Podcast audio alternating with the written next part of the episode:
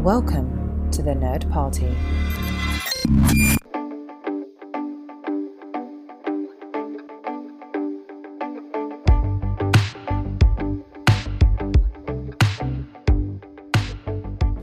Hello, hello. Welcome back to Throwback Paperback. I'm one of your hosts, Charles Sheeland.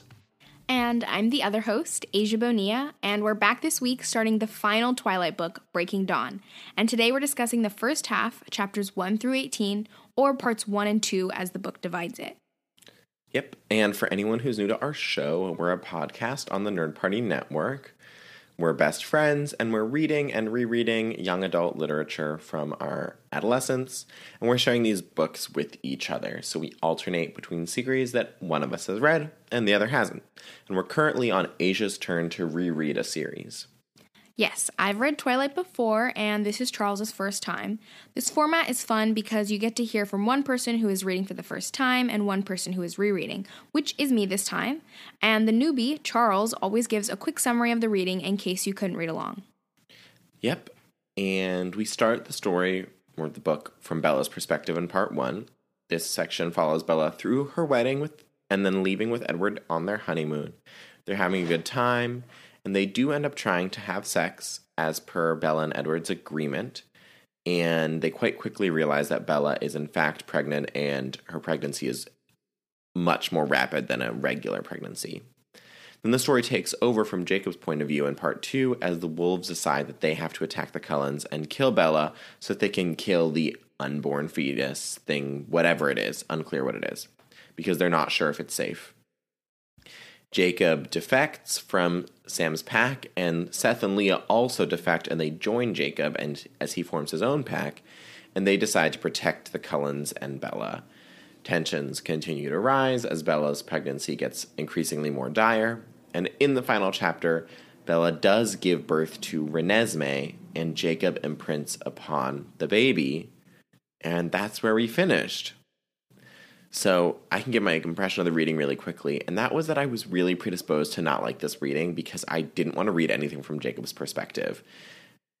You guys know if you listen to the podcast that we're not huge Jacob fans here, so I was really not looking forward to that. And it started off worse than I even thought, but it did get better and it totally drew me in by the end. Like I didn't even mind Jacob as the narrator by the last half of the reading so I was totally hooked and I completely understand like the cult phenomenon of this series because I wanted to keep reading so badly. Like again, if you listen to the podcast, you know I will bash the prose constantly, but I do think that a mark of a good book, not the only one, but a mark of a good book is that you can't put it down and I really really couldn't put this down. So, you know, kudos to Stephenie Meyer for that. I really can't wait to keep reading. Yeah, I really enjoy the first part, especially with the wedding and the honeymoon and lots of romantic stuff going on. And I also do like that part of the movie. I'm looking forward to us being able to watch it. But it did take me forever to get through Jacob's part during this reading. And obviously, as you mentioned, we do hate Jacob. So it is hard to read from his point of view. But then also, I think I've just read this so many times, and then this section, particularly in particular, gets a little bit repetitive. So it's kind of hard to read, especially when this is like probably my sixth or seventh time reading through it. So it was just hard to muscle through, but we got through it. Yeah, I totally feel that. I definitely felt like it was repetitive. And I think that my next time reading the Twilight series, I'll probably be a little like get wanting to get over it because it kind of is just like every single day. Jacob is mopey. Jacob sees Bella. Bella's not doing that well, and Jacob is sad. And he has a fight with Leah and Seth, and that just goes on for a week. And it's yeah, like there, like for me, as again, if you listen to the podcast, you know that I love Harry Potter. I read the books once a year at least, and though there are some sections, like in the fourth book when Harry and Ron are fighting, after Harry's name comes out of the goblet, I'm like, I gotta muscle through this section, but I hate it every time. So we all have those. But diving back into Twilight, we have Renee being totally fine with the wedding, which was a really pleasant and well reasoned surprise. She's like, Bella, you never make rash decisions. You're not me. And it was really sweet. I actually really liked that conversation. And then that brings us to the wedding. And I thought it was really funny that Bella is so worried about falling down the aisle. Like that was such a a human thing. I mean, we know Bella's clumsy, but that's a Like that's a realistic fear, even if you're not clumsy with the amount of fabric she was going to be trailing. So I thought that was a sweet moment. Do you have anything, anything you want to say about the wedding, Asia? I just want to say from the movie, Bella actually walking down the aisle is one of my favorite scenes in like the entire series. It's so like cute and romantic. So I really the book is okay because it's different when you actually get to see the visual of it. But I'm I'm just excited for us to watch the movies because you can like s- see the wedding like actually put into reality. Next week, as soon as we finish reading and cut, and I guess we should probably record our Breaking Dawn Part Two episode first, and then we can watch. But I'm Yeah. really excited too. I also need to mention that I really love Seth and Edward's bromance. I think it's really sweet that they've developed that since the second half of Eclipse. And I also really like that when Tanya's crew shows up, Edward's like, let me introduce you to my wife. And then he's like, my Bella. Like, he's so over the mo- moon to have a real wedding, and it was really cute. And of course, it had to get ruined by Jacob, who's surprised. Asia, you start because I got really, really mad at this section. Yeah, of course. Jacob shows up at the wedding, which at first is kind of like a surprise because, you know, Bella wanted him to be her best man. But Bella ends up mentioning that her and Edward are planning on having a real honeymoon. And Jacob gets so furious that he actually kind of hurts Bella by grabbing her too hard, like around her arms. And I'm just like, Jacob, I know you feel like so possessive over Bella, but like she can do whatever she wants. And even if this could possibly hurt her or kill her, like that's not your business at all. Like she does not belong to you. She's not your property. Yeah, I was. I mean, I was mad at Jacob, but I was like, this is kind of to be expected of Jacob at this point to ruin everything. And then Bella, Yeah. of course, takes it the wrong way. And she's like, I turned his gift into a disaster. And I was like, that's almost insane, Bella. His gift is showing up. And you saying, I'm going to have a honeymoon with my husband makes him get violent. Like the fact that she blames it on herself, like that's one of those. This is, and we talk about Bella's behavior a lot. And there's like her, like not realizing her own self worth. But this is like, this part was particularly annoying to me because that is beyond insane. Like that's ridiculous Yes. because you we've already discussed she doesn't owe she doesn't owe Jacob any feelings, but like that sort of stuff was like that's fic that that felt really fictitious. I mean, obviously it's fiction, like they're vampires and werewolves, but like that was beyond the pale of like a personality trait. Like that was just like how would she get to that conclusion? Like I she literally I, I quoted it, turned his gift into a disaster. He showed up at the wedding because he was invited. That's not a gift. And it's not a disaster if he got violent. Like, Well, it's not. It's not a. It's a disaster, but it's not a disaster because of her. It's a disaster because of him. okay, well, you know, yeah. Um, did he give her anything nice? No. That wasn't a gift. He was invited. You, when you get invited to a wedding, you're expected to show up. Yeah. I know what you Anyway, mean. it, it made me really mad. But they go on their honeymoon, and you were totally right, Asia. So the description of the sex was less than tepid. Like I finished reading the first night, and I was like, "So did they have sex or not?" Like it didn't even say that they did. like it took like three paragraphs in when she's like, "We fit together." That I was like, "Oh, they did have sex." I had no idea. and you know, I had a little so I don't know how to describe this, but Bella's having a great time, but she's not aware of the fact that they're breaking stuff.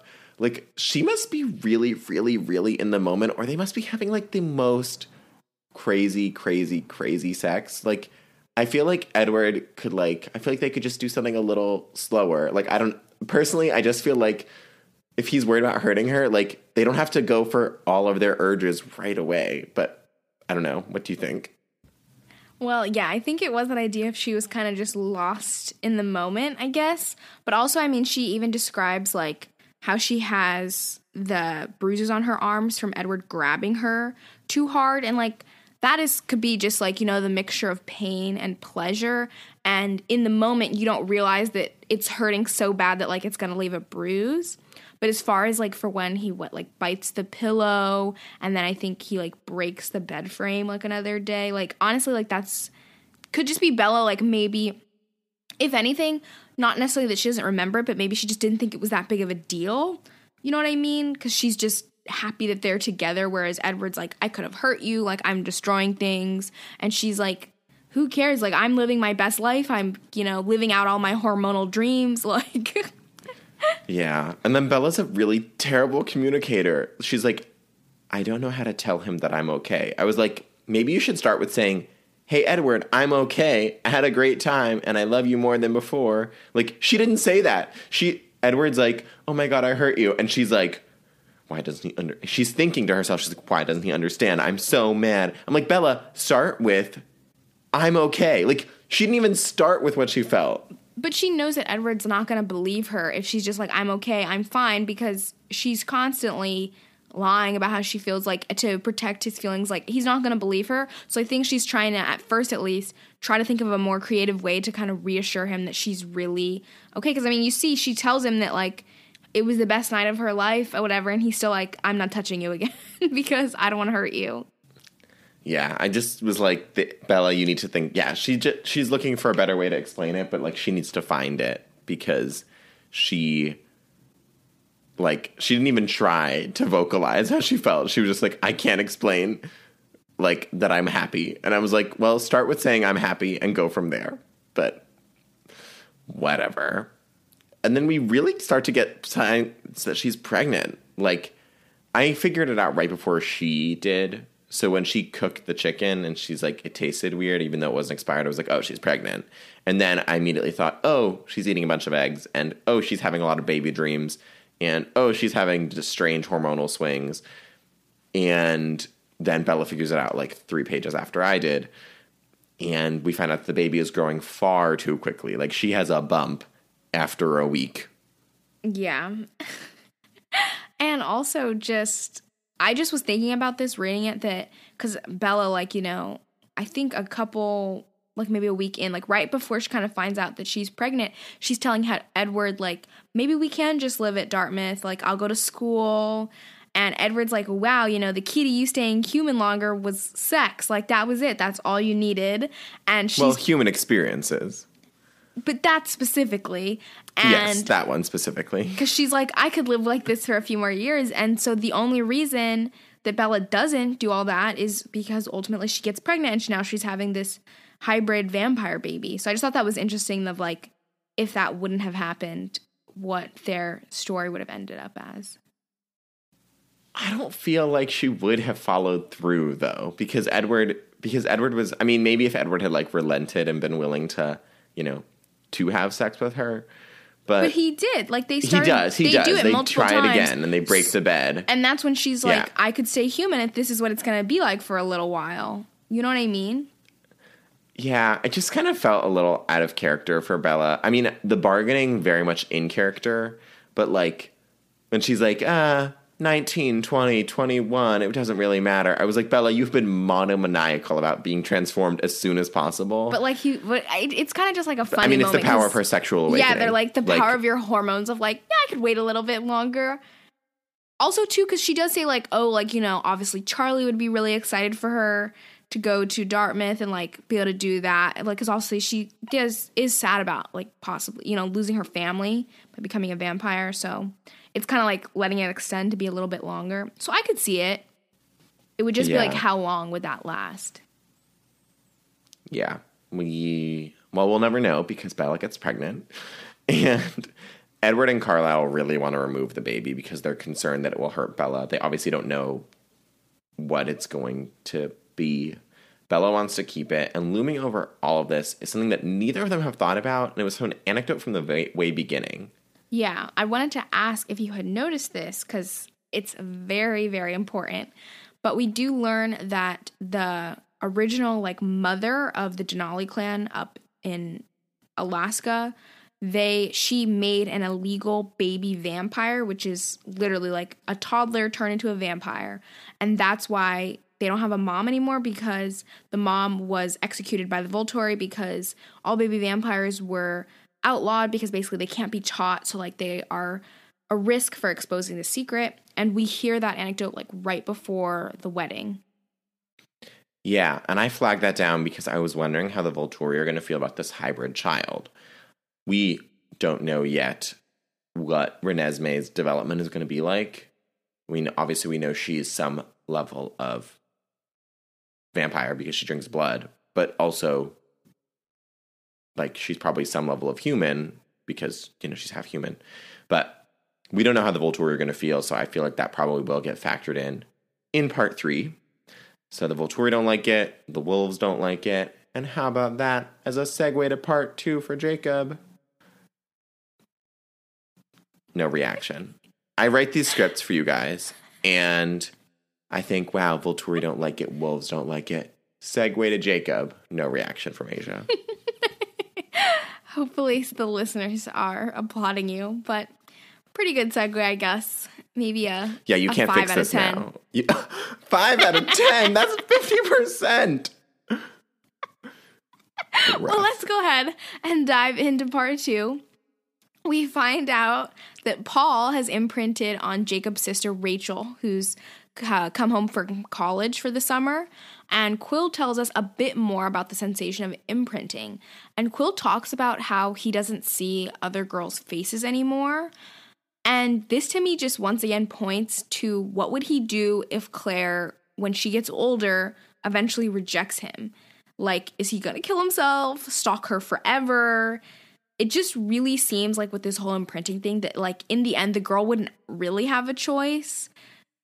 And, like, this at the very end of this section, too, when Jacob imprints on Renesmee, like how he talks about all the, he t- talks about like balloon strings, all the strings like tying him down to earth are snipped away, like snip, snip, snip. And the only thing that's left is like a million strings tying him to this baby, this girl. So it's like, well, what if that girl doesn't want you? That means if she runs away, you're you're attached to her. Like, you know what I mean? Yeah, I really didn't like it. So it really just doesn't feel like they actually have a choice. It's kind of like it's the idea of because too they're like, oh, like you can't really deny that sort of affection. It's like if you just keep at it, they'll you just wear them down. Like I don't know. I just snip, didn't really snap, like snip, that. snap, snip, snap. You started saying snip, snip, snip, and I was like, "Are we playing it? Is this now an Office podcast? Snip, snap, snip, snap."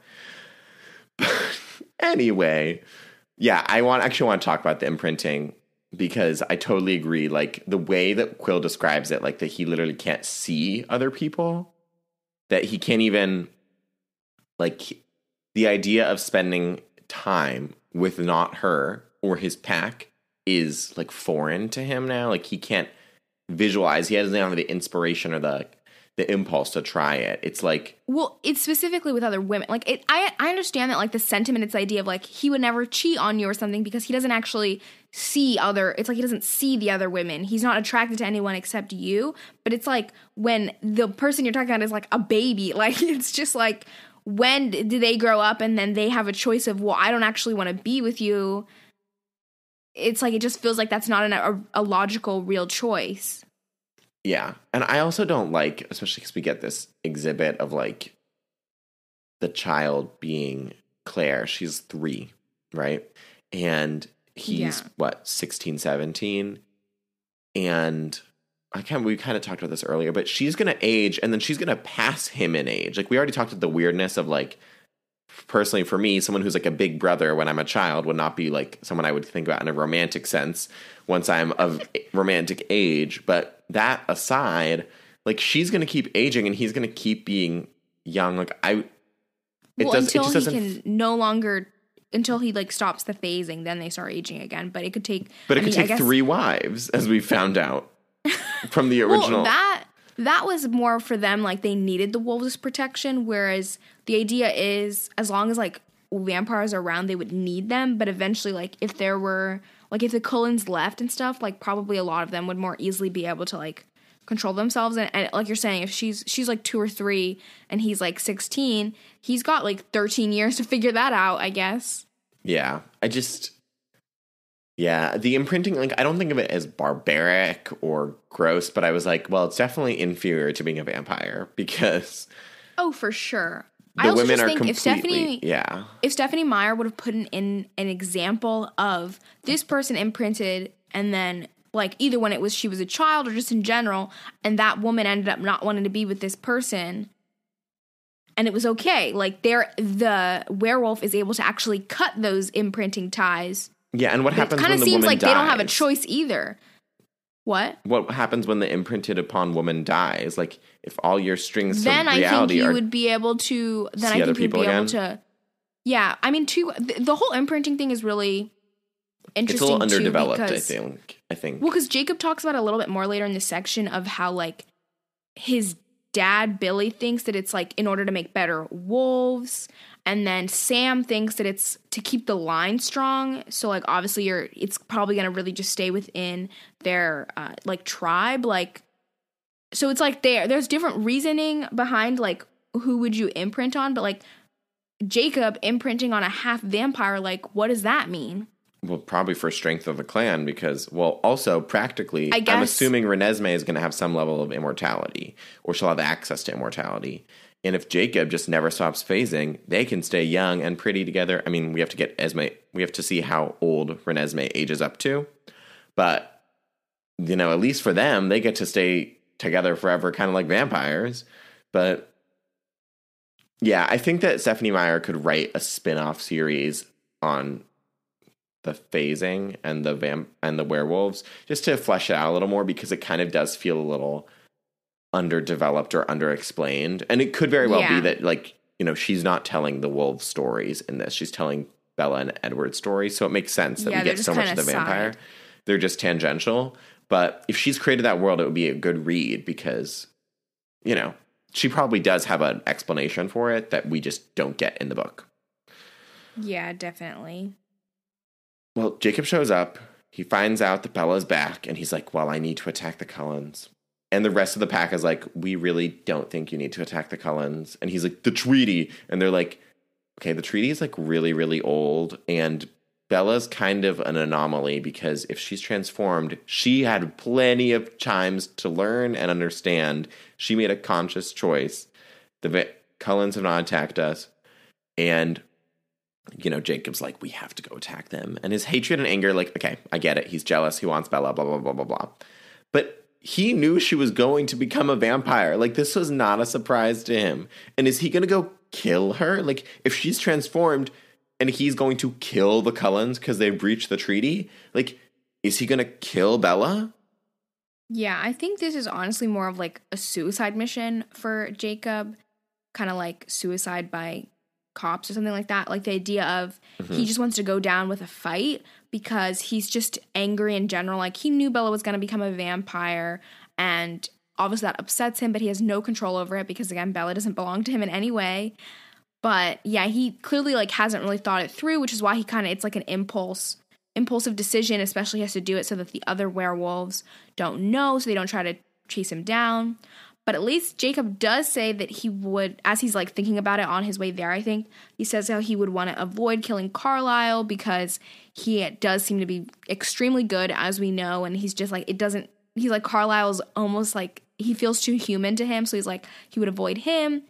And then he also thinks about how he wouldn't really want to kill the girls because he's like, even vampire girls, he's like, I don't really want to fight girls, except maybe Rosalie, which especially we get this whole Jacob and Rosalie feud throughout the section. But yeah, he just, he's not fully thinking it through, but I see it more as like a suicide mission. Yeah. He's just, he just hasn't grappled with, like, because eventually, even if he's going to commit suicide, like, does he really want the last thing Bella remembers of him to be him attacking her family? Whatever. Again, he hasn't thought it up. He thought it, hasn't thought about it at all. And he finds out that Bella's pregnant and he suggests just forcing her to give up the child. He's like, You guys could have just taken it by force. And he and Edward kind of misunderstand Bella at this moment moment. It's not that she wanted a kid. It's not like Bella all of a sudden was like, you know what I want? Like we know she wanted sex. We know she wanted sex to be human. She didn't want a kid to be human. She wants her and Edward's kid. She didn't want children. She wanted one. She wants the one that she has. Like Edward's suggestion that she could have kids with Jacob, one was kind of disgusting and offensive. Like it's up to Bella whom she has children with, and she's made it very clear that she doesn't want Jacob that way. But it also kind of showed that he was missing the point. And again, we know that's because Edward is blinded by his like desire to protect Bella from any pain at all. But like it's not that Bella was like, I really, really, really want children, and this is the only way I can have them. It's like this is Edward's child, so she loves it because of that. And so both Jacob and Edward are kind of missing the point for once. Together. They're missing it together. They're dumb together. And I don't know if you also noticed that Edward actually admits that him and Carlisle were ready to take the baby by force, but they were stopped because when they got back, Rosalie was already there to act kind of as Bella's bodyguard, and that clearly posed a problem. And then also with Rosalie kind of standing in the way, Esme was against it because obviously she doesn't want their family fighting, and she doesn't want Bella to have to give up her baby by force. And Carlisle would never go against Esme, so that's kind of like what prevented them from even attempting that. But I thought that was really interesting because I wouldn't have expected maybe from Edward, but not from Carlisle. But I know like from like a medical perspective, he knows that like This From his child is dangerous. it's like- and it's gonna probably it's most likely gonna kill Bella. Like you know what I mean? And obviously he loves Edward and Edward loves Bella and the the main the main point is they want to keep Bella alive. Definitely. And as I mentioned so well in my transition that no one appreciated, the werewolves are also very much against Bella's child. And Jacob's need for Bella makes him like he asserts his kind of latent primacy because he was supposed to be the alpha because his bloodline is better. And he defects from Sam, which was a really cool moment. He's like, I disagree so strongly. And it's it's not even like he does it kind of for his his desire to protect Bella, but he also the reason that he's able to like separate from Sam is because of his need to protect the pack. He's like, this is not the right thing for our tribe to do or our pack to do, and that's what allows him to like assume the role of alpha and separate himself. And he's going to go warn the Cullens because he's like, we don't need to kill an innocent person. Yeah, and then super sweet that Seth runs to join him because you know he's besties with Edward and he loves the Cullens. And then Leah surprisingly joins them soon after. And I actually really like Leah joining this new pack because she really, really needed to get away from Sam. So I'm kind of glad that with this she really gets her freedom back. Yeah. And Jacob is really mean to Leah, even though honestly she's the one that probably understands him best. And he kind of realizes it later on. He does feel a little badly. And of course, she knows that because she can hear his thoughts. But his rejection by Bella is the closest, like, it kind of is as close to Leah sort of being left behind after the imprinting that it's just a shame that Jacob is so blinded by his need to be a terrible person that he can't appreciate Leah for being like someone who could understand him. Well, I think he eventually gets to that point, but yeah, he is definitely mean to her at the beginning. I mean, everybody hates Leah, which is honestly just Sexism. I always just feel really bad for her. It's really sad that like especially with her being the only the only woman in Chauvinism. uh yeah, it's it's really sad. But anyway, Jacob's also a little bit kind of like mean to Seth in a way, and I just this scene, I think I laughed out loud because I was just like, Jacob, you're literally ridiculous. I can confirm And she did laugh out loud. Jacob falls asleep inside the house and he sleeps for like a super long time. When he wakes up, Seth is in the house with the Cullens, like with Bella, and he's got his arm around Bella. And Jacob like gives him this death stare, and he Seth's there because Bella got cold. And like Jacob, first of all, you don't you're not even with Bella, you don't own Bella at all. Like you literally are whenever you get to be close to Bella is literally to serve as a personal heater. So like why should it matter whether you do the job or Seth? Especially why are you getting why are you getting jealous of Seth? Seth's like 15 and a sweetheart. And Seth isn't even interested in Bella. Like it's not like Seth is doing this out of romantic desire to like change Bella's mind, which Jacob is, is. yeah. Like He's Seth just- is doing this because he's just a nice little kid, and Jacob is such a ugh. He's super possessive and not and possessive like with like Bella's not even like in quotes like his. Like you know, it would be one And she's far from available. She's pregnant. and married. like and jacob you were asleep like if you liked again and this he is, needed his sleep. this he is a great example. Days. and this is a great example of jacob not loving bella but desiring her to possess her because if he loved her he'd be like thank goodness someone is there to warm her up while i took my necessary human sleep but instead he's like if it wasn't me, it wasn't good. Like he really can't like if he loved Bella, he'd be like, Thank you so much, Seth, for stepping in to what is normally my job, but I needed some rest. Like, thank you for doing that for Bella. But he doesn't love Bella. He desires her. And so he can't like he can't see past oh god, it made me so mad. Yeah, I was Bella Asia laughed at this moment. I probably threw my book across the room. I was pretty mad. I just laughed because it's just like I said, it's just so ridiculous. Because I think I actually like I didn't fully remember that part. So when I read it, I was like, oh my god. Yeah. He's just rude and cruel and vindictive. And because we kind of get his like perspective in part two, especially at the beginning, he's just like I mean, we knew he wasn't pleasant. We didn't like him before, but he's really unpleasant to read the perspective of too. Yeah, because he's just constantly like mad and upset. And it's like you're upset for it's all your own fault. Like you're the one who caught feelings and continued to try to pine for a girl who was never available. But anyway, at least with him being around the Cullens a lot, they're kind of starting to soften him up. And Jacob even admits that Esme somehow reminds him of his mom because she's just so kind. Like she's constantly offering them food and clothes because in order for them to like protect the Cullens, they literally like they describe themselves as like homeless. Like they left La Push, like they're away from their traditional home and they can't go back because they're in a rival pack now.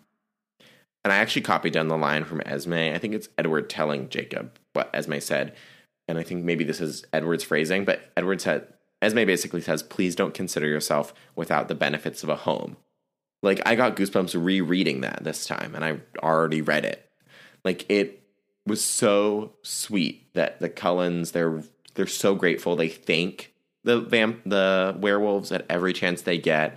And they're trying to do everything they can. It's like I washed the clothes and I tried not to hold them so that they wouldn't smell like us. Like I get it that they're mortal enemies, but like the Cullens are really doing everything they can to be grateful.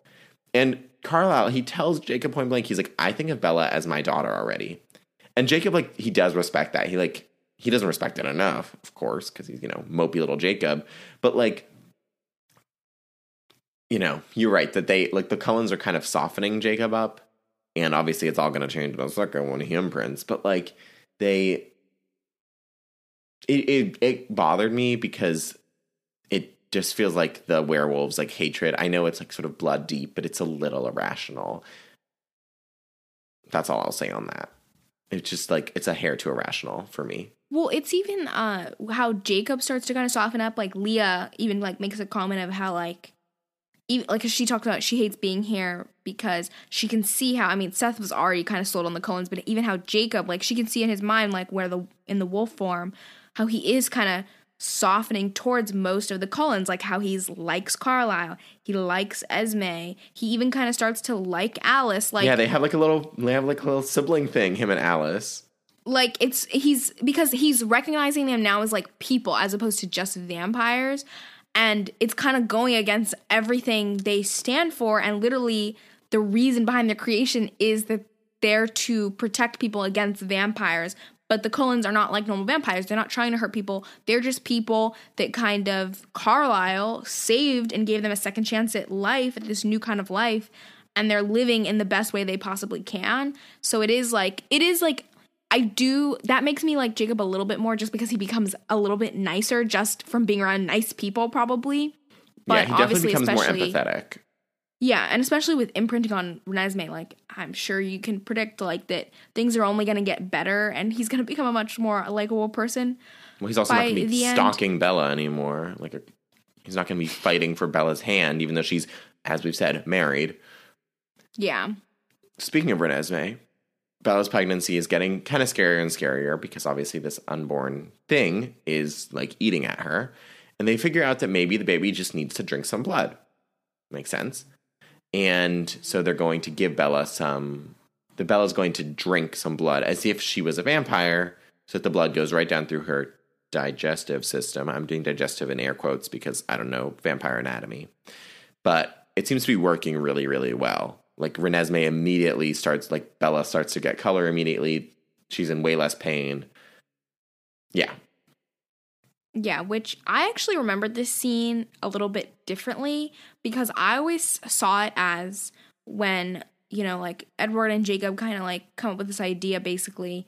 And they're like, oh, she'll drink blood. And like Bella drinks it and she kind of seems like she likes it. I was just assumed that she was just kind of lying about liking it because that's kind of in Bella's character that she would just, she lies to make everybody else feel better. She doesn't care about her own feelings. And it clearly makes But- the baby feel better. So like if it's making the baby feel better, she'll lie to make the ba- yeah. But as reading it again, it's definitely more clear to me. And Charles and I talked about this about it's more of like a pregnancy craving. Like she doesn't have the craving necessarily on her own, but once she has it, like she continuously wants more and more and more. Not only because it's helping the baby and it makes her feel better, but it's like she wants it and she seems to actually really like it, which I just never saw that before, which I think also could just be like especially when I read it probably for like the first time and stuff, like I don't know anything about pregnancy, like about pregnancy cravings. So it definitely came across more like that's really clear. That's what it is. That it's like she is actually wanting the blood. Like she likes the taste, whatever. Like she wants more and more.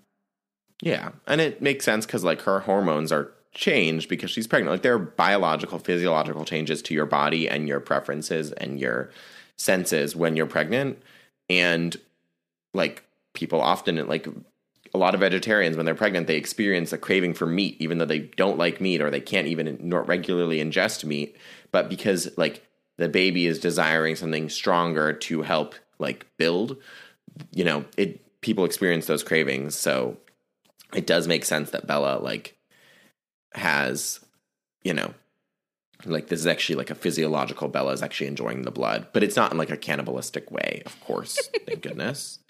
And also she's it's like it's a tricky situation because bella also does like the reason that kind of tipped me to make like make me realize that it was sort of a pregnancy thing is that bella is really really like nauseous around blood and she's gotten better over the course of the series but like just the smell of blood in the first book like a tiny little pinprick like almost made her pass out. Like she has to leave the room and she's faint.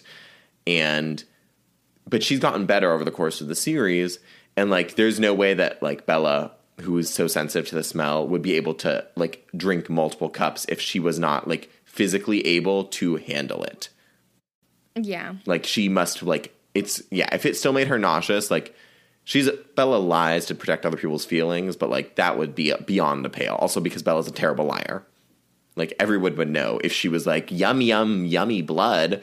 Like i really really like this. Like they would know. So gross. and speaking of the blood, they have a bunch of O negative lying around because they were expecting that during Bella's transformation, she would need some human blood to help satiate her thirst. But rather than like going to take it from a human, they take blood donations, which Carlisle has access to as a doctor. So even then, these freaking Cullens, they're so thoughtful. They're like, we know that Bella's probably going to have this need, and if she can't be satiated by animals, like at least we're going to have some human blood, but it's going to be safe. It's not going to have been taken by force. Like the Cullens are so good at being vegetarian and kind people.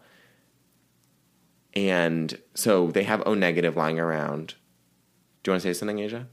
I was just gonna say that I think that's an interesting because I think that's something I I mean I remember that they had the blood lying around, but the idea of having it there for Bella when she turns to a vampire, I feel like you'd have a much easier chance with sticking to their like vegetarian diet if you never taste human blood because obviously how at least how they've described it like it in no way compares.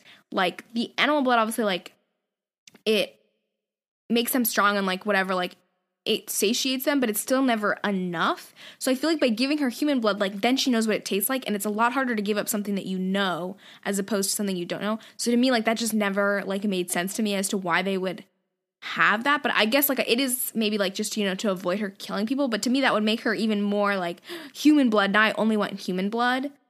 But Oh, I, I completely agree. I mean, as you already know, my theory is that Bella's power when she transforms is that she'll be able to resist like the thirst to some level or like resist harming humans. But I totally think you're right that like, but I, I kind of read it as like they have the O negative there as a backup if she's like out of control. Like if she can't be satiated by the by the animal blood because again carlisle's transformed vampires when they're on the brink of death so like anything to revamp their strength will work and like rosalie even says like she's like i know she's never tasted human blood she's like i would probably not be able to resist. And, you know, like, I think that I don't think they were planning on being like, here, Bella, take this when she transforms. I think they were probably like, if she's also because they've never transformed someone who's like in perfect health and like sort of consciously being like, yes, I want to make this transformation. So I think that maybe they were like, just in case, we don't know how this is going to go, we better have some backup lying around. But I don't think they were planning on being like, here, Bella, here's a sippy cup of blood. Like, I think it was more like if she's out of control, because Bella would probably be much stronger when she transforms than any of them, they, them were because they were all on the brink of death. I guess I guess that makes sense. But Bella's probably not going to eat it because, as my theory goes, she's going to be able to resist it. But we'll see next week. Mm-hmm. But they have O negative lying around, which is if you listen to this podcast, you know that I know my blood type in case I ever need a transfusion or I become a vampire. And it's O negative, which is what they have for Bella, which is the universal donor. And the reason they have to specify that is because if they had, if Bella's not, if Bella's blood type is O negative, you know, any other blood type would cause her to get blood clots and die. So really good that they don't that they have that ready. So there's no chance of blood clotting. And yeah, so make sure basically long story short of this episode is know your blood type in case you become a vampire and you or you get pregnant with a vampire and you need some blood lying around. You want to have that O negative universal donor. And that's my type, so I can give you all my blood. Anyway, let's move off it of the sounded topic. like you were giving like an infomercial or something. this is an infomercial for O negative blood. No, it's I.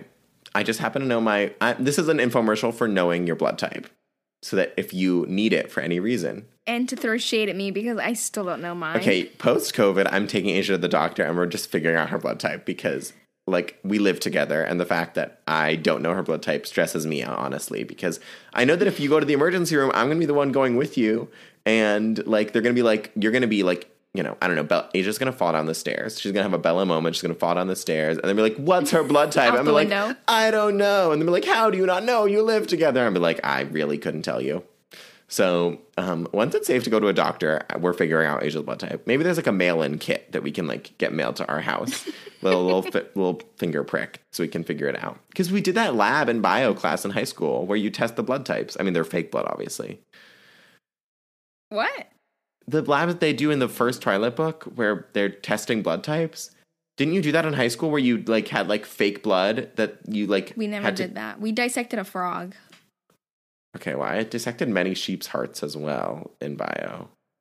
But yeah, we got they had like vials of plastic like fake blood and you pour it into like petri dishes and you like put a solution into it and depending on how it reacts, you figure out whether it's negative or positive or what or whether it's A But A, it wasn't your B, blood, so you didn't even get to actually find out your own.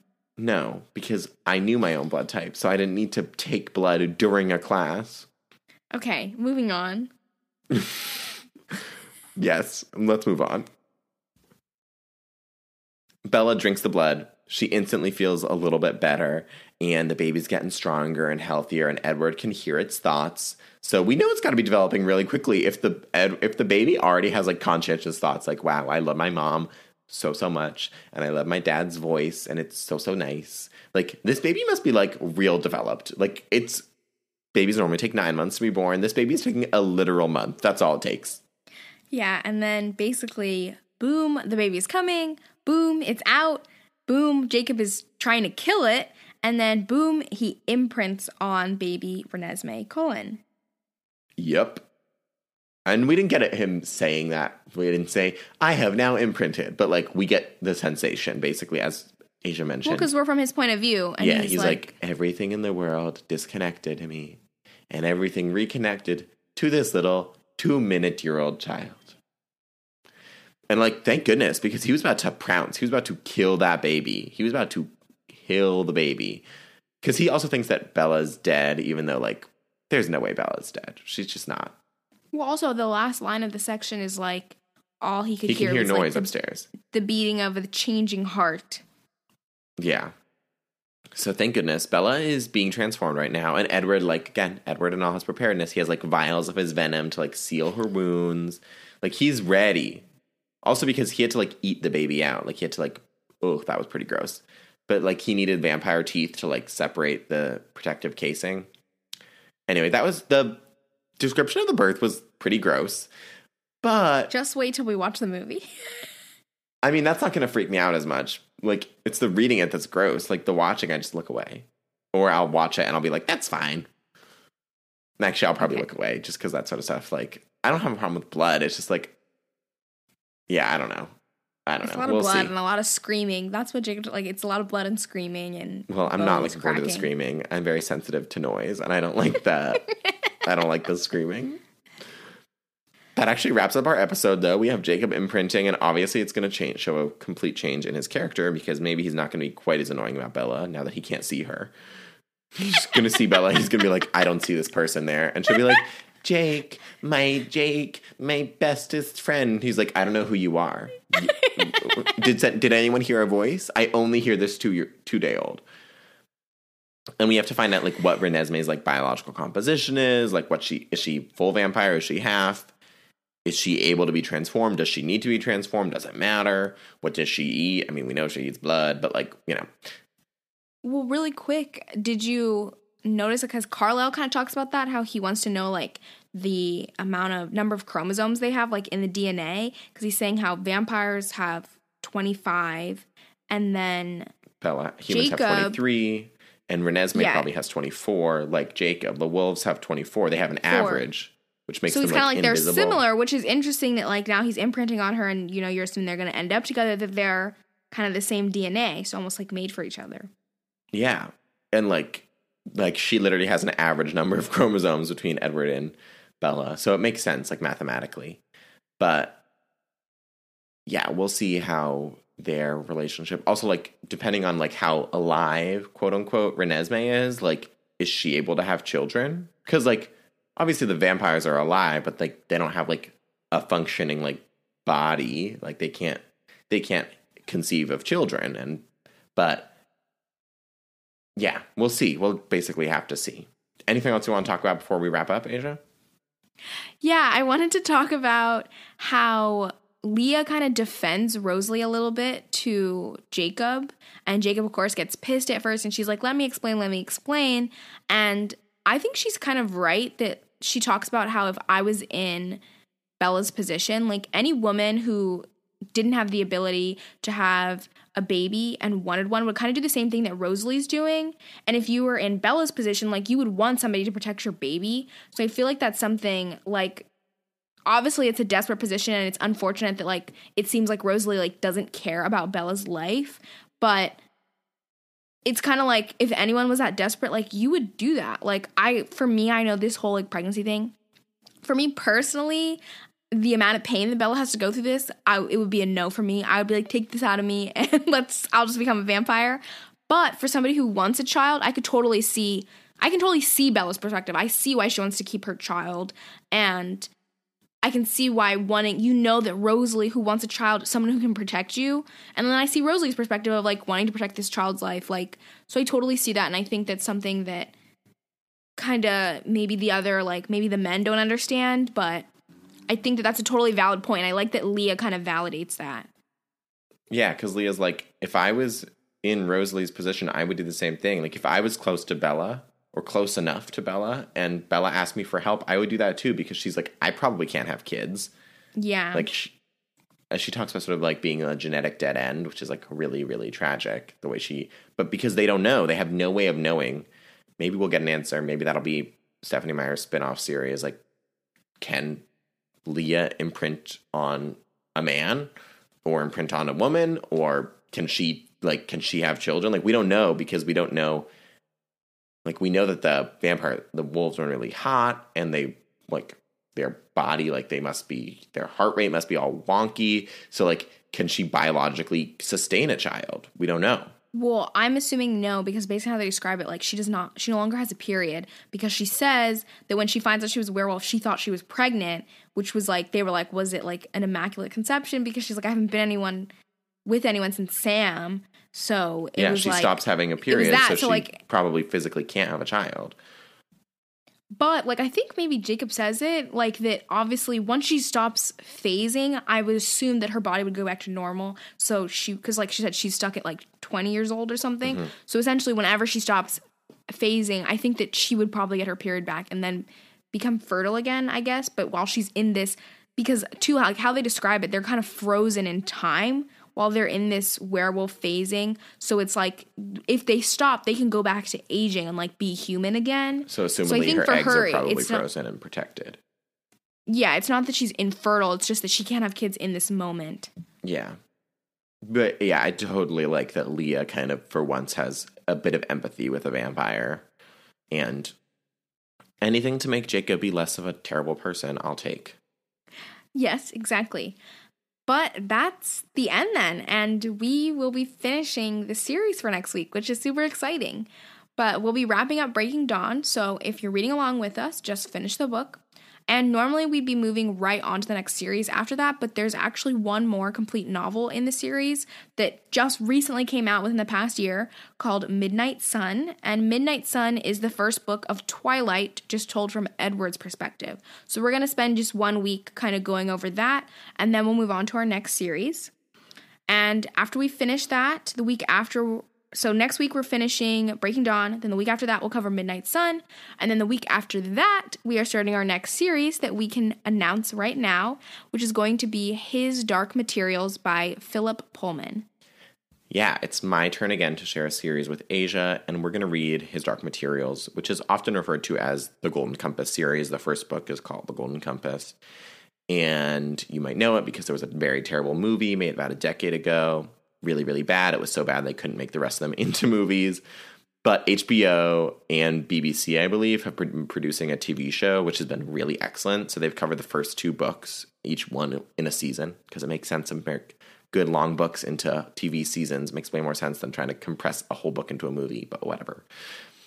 Anyway, the, the show is really excellent as well. The movie is not. But we're going to read the books, of course, and so we'll cover that after this. So, two more weeks of Stephenie Meyer's world, and then we'll move on to the Golden Compass.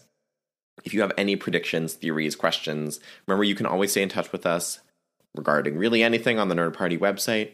This is your last chance to message me and say, Wow, Charles, your theory about Bella being immune to the thirst, so good. Like, now's your chance because I'm going to read it. And just head over to nerdparty.com slash contact, select throwback paperback. You can send us an email right there. You can also get in touch with the network in general on Twitter at Join Nerd Party, on Instagram at The Nerd Party, or on Facebook.com slash Nerd Party. To find me directly, I'm at CE Sheeland on both Twitter and Instagram. And I'm at Asia Bonilla on Twitter and at Asia.Bonilla on Instagram. If you enjoyed this, make sure that you rate and review the podcast and share it with your friends. And of course, check out the other podcasts on the Nerd Party Network. And make sure you're subscribed so you don't miss us next week. Yep, hit that subscribe. Have a good one. We'll see you next week.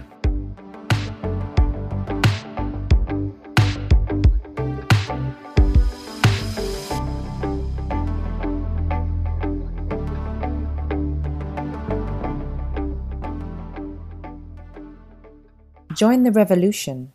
Join the Nerd Party.